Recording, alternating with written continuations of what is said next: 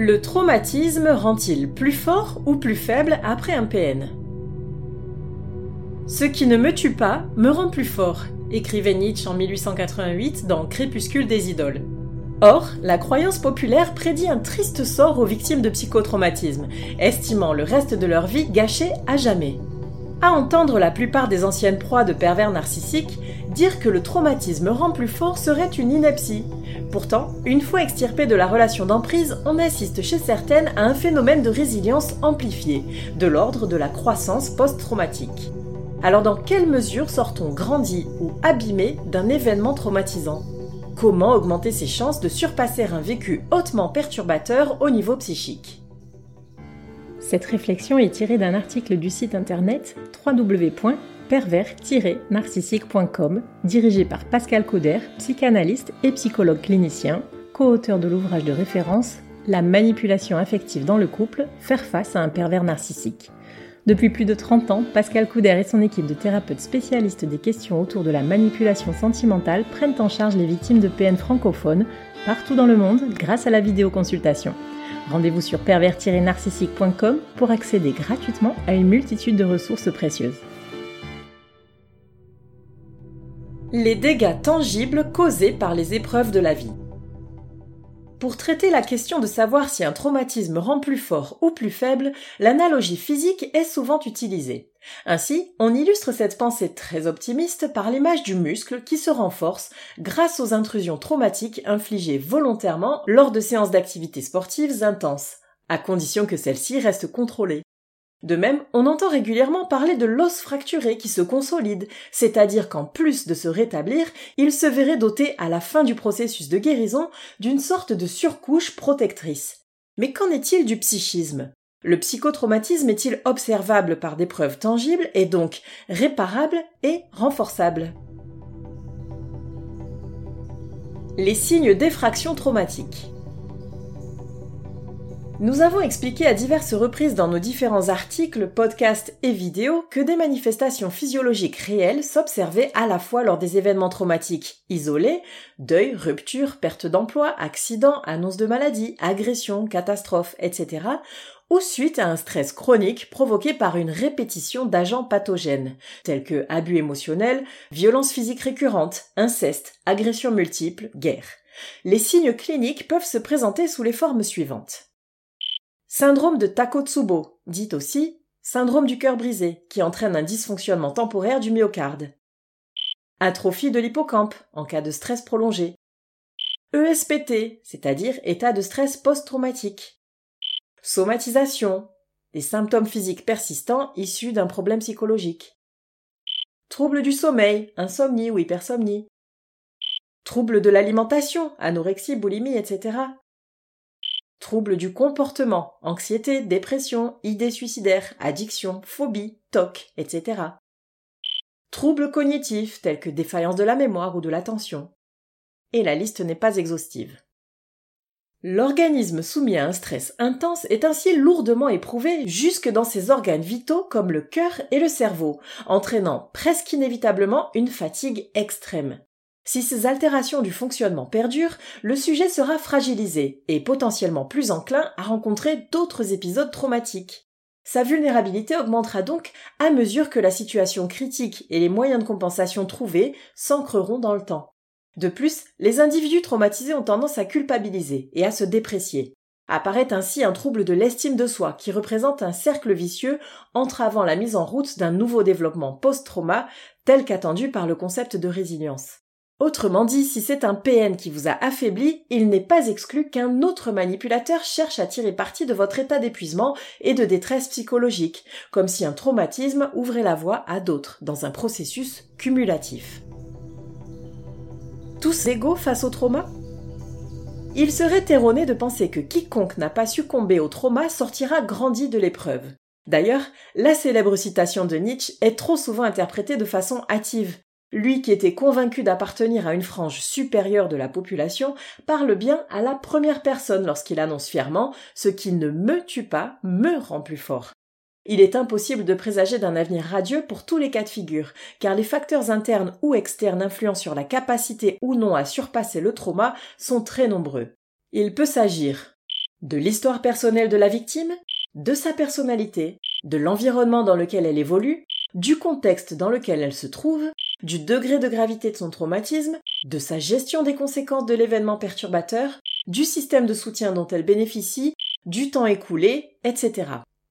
Présumer que tout survivant de trauma va forcément se diriger vers une transcendance de l'événement représente une pression potentiellement dommageable.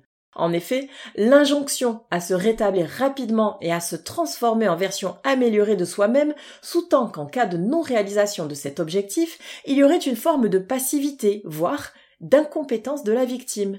Cela équivaut à la mettre en échec, la poussant peut-être à accomplir inconsciemment l'autre prophétie, celle qui prédisait l'issue inverse, à savoir qu'elle était fichue d'avance.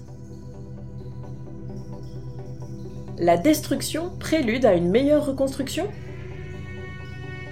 Ce qui est absolument certain et commun à toutes les victimes de traumatisme, c'est que l'événement perturbateur, étant entendu qu'il s'agit autant d'un fait isolé que d'une situation récurrente, comme pour les micro-traumas cumulatifs par exemple, doit impérativement être intégré dans le parcours de vie.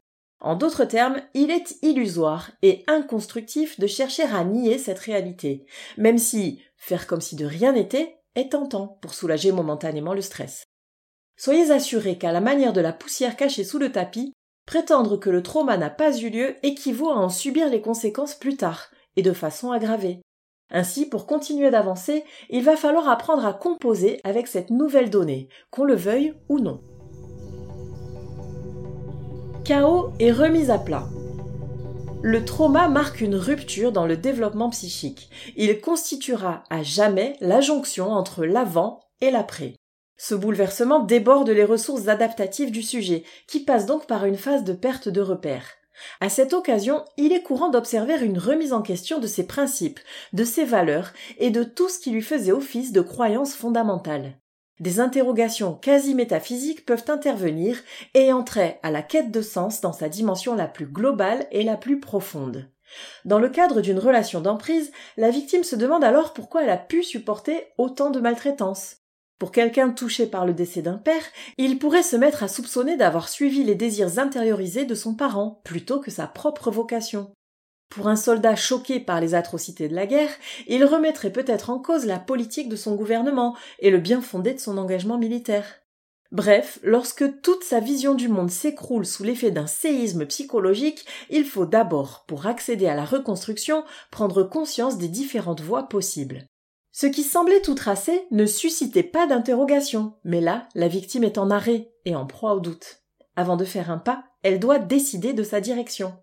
Après tout, si votre maison s'effondrait, chercheriez-vous à la reconstruire à l'identique, sachant que c'est impossible vu que les anciens matériaux sont détruits, ou en profiteriez-vous pour l'améliorer? C'est en cela que la croissance post-traumatique, ou CPT, constitue l'occasion de reprendre les rênes de son destin, plus en accord avec ses aspirations profondes, fraîchement élucidées. Il y a là une composante de l'ordre de l'instinct de survie. Nos capacités cognitives sont mobilisées pour donner du sens à ce vécu traumatique. Il est presque vital d'expliquer sa survenue par l'effet cathartique qu'on lui confère après coup. Ainsi, il n'est pas rare d'entendre des survivants de trauma déclarer, le plus souvent de nombreuses années plus tard, que leur déconvenu a finalement été une bénédiction. Mais cela n'est-il pas trop beau pour être vrai? Posez la question à ces mêmes personnes de savoir si elles auraient préféré ne jamais être traumatisées, et leur réponse sera majoritairement sans appel. C'est oui. À choisir, elles pencheraient pour être épargnées par l'expérience perturbatrice, quitte à passer à côté de leur cheminement spirituel ou de leur engagement caritatif par exemple. Le renforcement provoqué par le trauma est-il réel et durable? En somme, le traumatisme impose de faire avec, et notre condition humaine proposerait comme issue de lui trouver un dénouement utile et donc positif. L'introspection occasionnée ouvre effectivement la possibilité de repartir sur une base plus respectueuse de l'identité propre de la victime, ce qui lui redonne de son pouvoir et de son libre arbitre. Cette meilleure version de soi-même, pour reprendre l'expression en vogue, est-elle pour autant acquise définitivement? Il semblerait que cela ne soit pas aussi simple. Certaines études relèvent même que parmi les traumatisés ayant déclaré avoir vécu une CPT quelques mois après l'événement perturbateur, une majorité présentait, sur un délai plus étendu, des troubles encore plus sévères de l'ESPT. Ceci suggère que l'impression de renforcement post-trauma serait en réalité transitoire et masquerait la persistance du conflit psychique, lui donnant à terme davantage d'ampleur. En somme, cette apparente force du survivant pourrait cacher les blessures psychiques non résolues, à l'image d'un animal meurtri qui redouble d'énergie pour se montrer agressif ou prendre la fuite.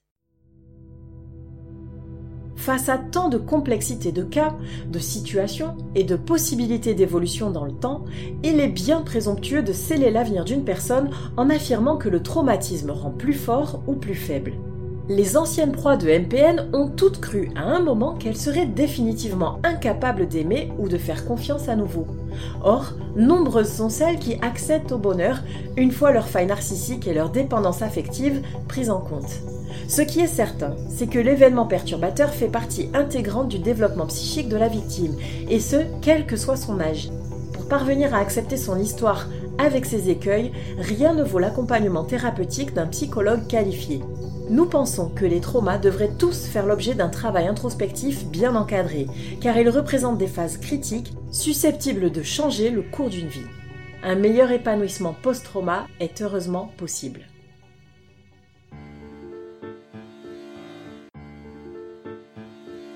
N'hésitez pas à vous faire accompagner par des thérapeutes spécialistes des questions de la perversité narcissique. Rendez-vous sur www.pervers-narcissique.com et trouvez-y de nombreux conseils sur comment gérer la séparation, comment gérer l'après, la reconstruction et vous pourrez également rentrer en contact avec un membre de l'équipe. Ne restez pas seul. Merci d'avoir écouté ce podcast. Rendez-vous très prochainement pour un nouvel épisode. N'hésitez pas à vous abonner pour ne rien manquer des prochaines publications. À très bientôt.